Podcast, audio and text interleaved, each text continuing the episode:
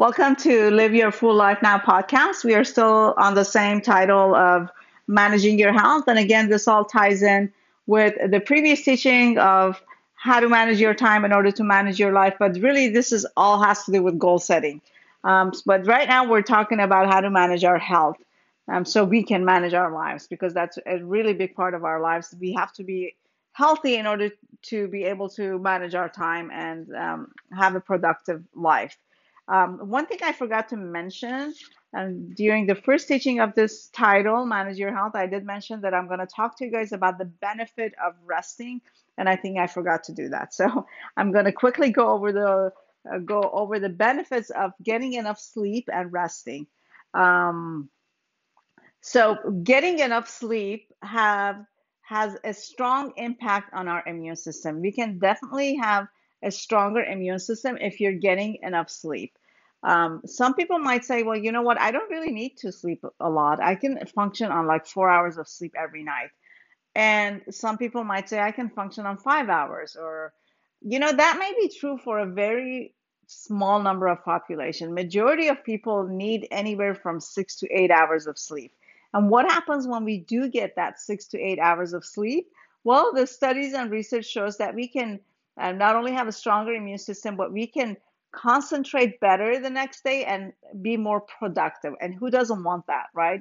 Who wants a foggy brain and scattered brain? Who nobody wants that. Everybody wants to be able to be clear, have a clear mind, and be able to focus on the task that is before them, right?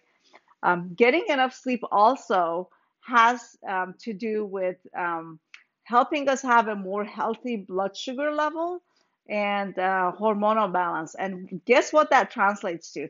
That translates to us eating less. So people that sleep less, they tend to eat more.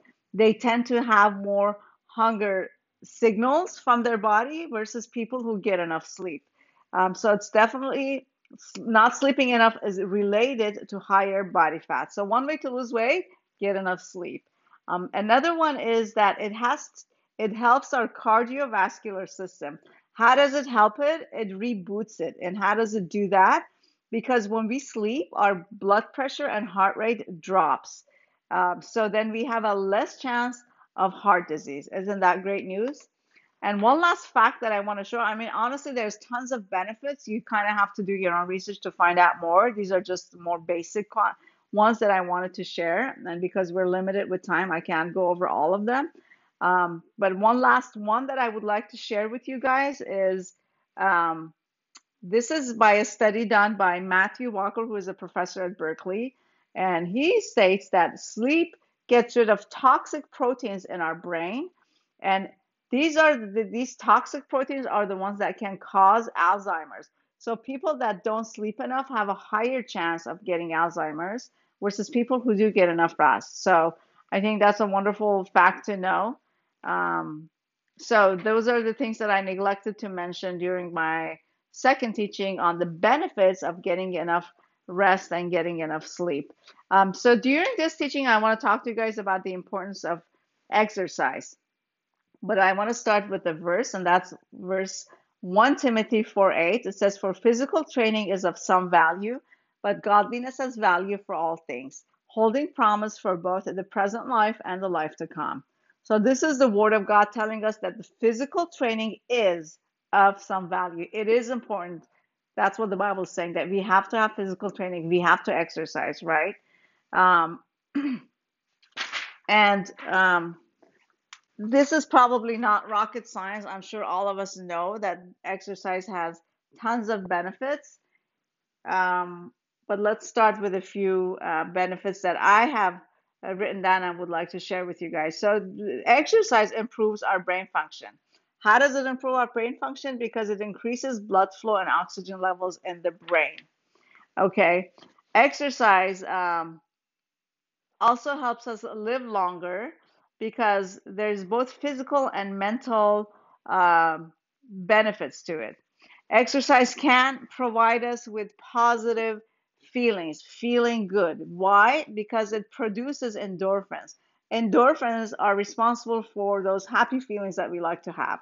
It puts us in a better mood. So anytime you feel down and angry and depressed, if you can, go for a walk, go for a run, uh, take your bike out, go for a bike ride, go for a swim, take a dance class, dance in your own home, whatever. Get moving because once you get moving, it's going to improve your mood, right?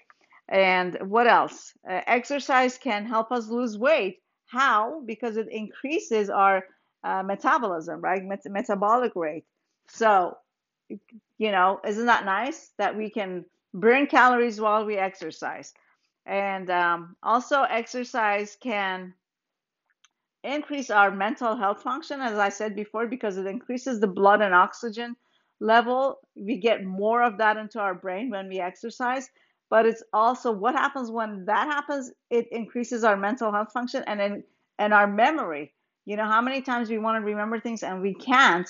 So when you exercise, it helps you with that. It helps you to have a better to remember things better. Um, Another great factor about exercise is that it helps us build muscle and bones. How does it do that? It does it by releasing hormones that helps muscle absorb more amino acids. Um, and as we get older, we need to work toward that because you know older people are more prone to injuries. So if we if we're building more stronger muscle and bones, then we have less chance of an injury, right? and it helps us build bone density and prevents osteoporosis. And a lot of injuries happen, especially with older people, because the bone density decreases as people get older. But isn't that great news that by exercise, we can have an effect on that, that it would prevent um, bone density, or at least to the level that it would if we didn't exercise. So, and uh, one last thing I want to share about exercise that it increases our energy. I mean, how many times people say, I'm so tired, I'm so exhausted, I just can't do this, I just can't do that, I wish I had more energy. Well, exercise. And those people might say, Are you kidding me? I don't have time to exercise, I'm already tired. But you'll get more energy if you exercise, right? I mean, we feel like, no, I have to rest when I'm tired. Yes, but if you make exercise part of your daily routine, even if you just carve out 20 minutes a day, early in the morning or right after you get home, or whatever time works for you. I don't know. Everybody has different schedules. Whatever time it works, if you can just squeeze in that 20 minutes of some type of exercise, look at all the benefits you're going to receive from it. So, this definitely has to be a must in our lives. It's non negotiable. This is one of those big rocks that we have to put in first. So, remember sleep, rest, uh, eating the right food, drinking water, and exercise they're all important for us. They all have to be part of our goals. I believe they have to be right after ours, spending time with the Lord. That was in my previous teaching how important it is to spend time in the Word of God. Um, right after that, these have to be the second goals. These have to be carved out in our schedule every day. I mean, if not every day, at least five days a week. Um, we should have the ex- exercise on there. Obviously, eating healthy and uh, drinking the right food I'm sorry, drinking uh, clean water and eating the right food and getting rest is every day, but maybe we can exercise five days a week. So hopefully, um, it sheds some light of how important these things are and helping us take these preventive measures so we stay healthy and we're able to do the things that we're called to do and we're able to actually enjoy our lives and be a blessing um, to our loved ones and other people. So um, we're still going to continue this teaching because there's another part uh, to this um, managing our health, and that's our mind. So we're going to go over that in the next teaching. So until then, God be with you and God bless you.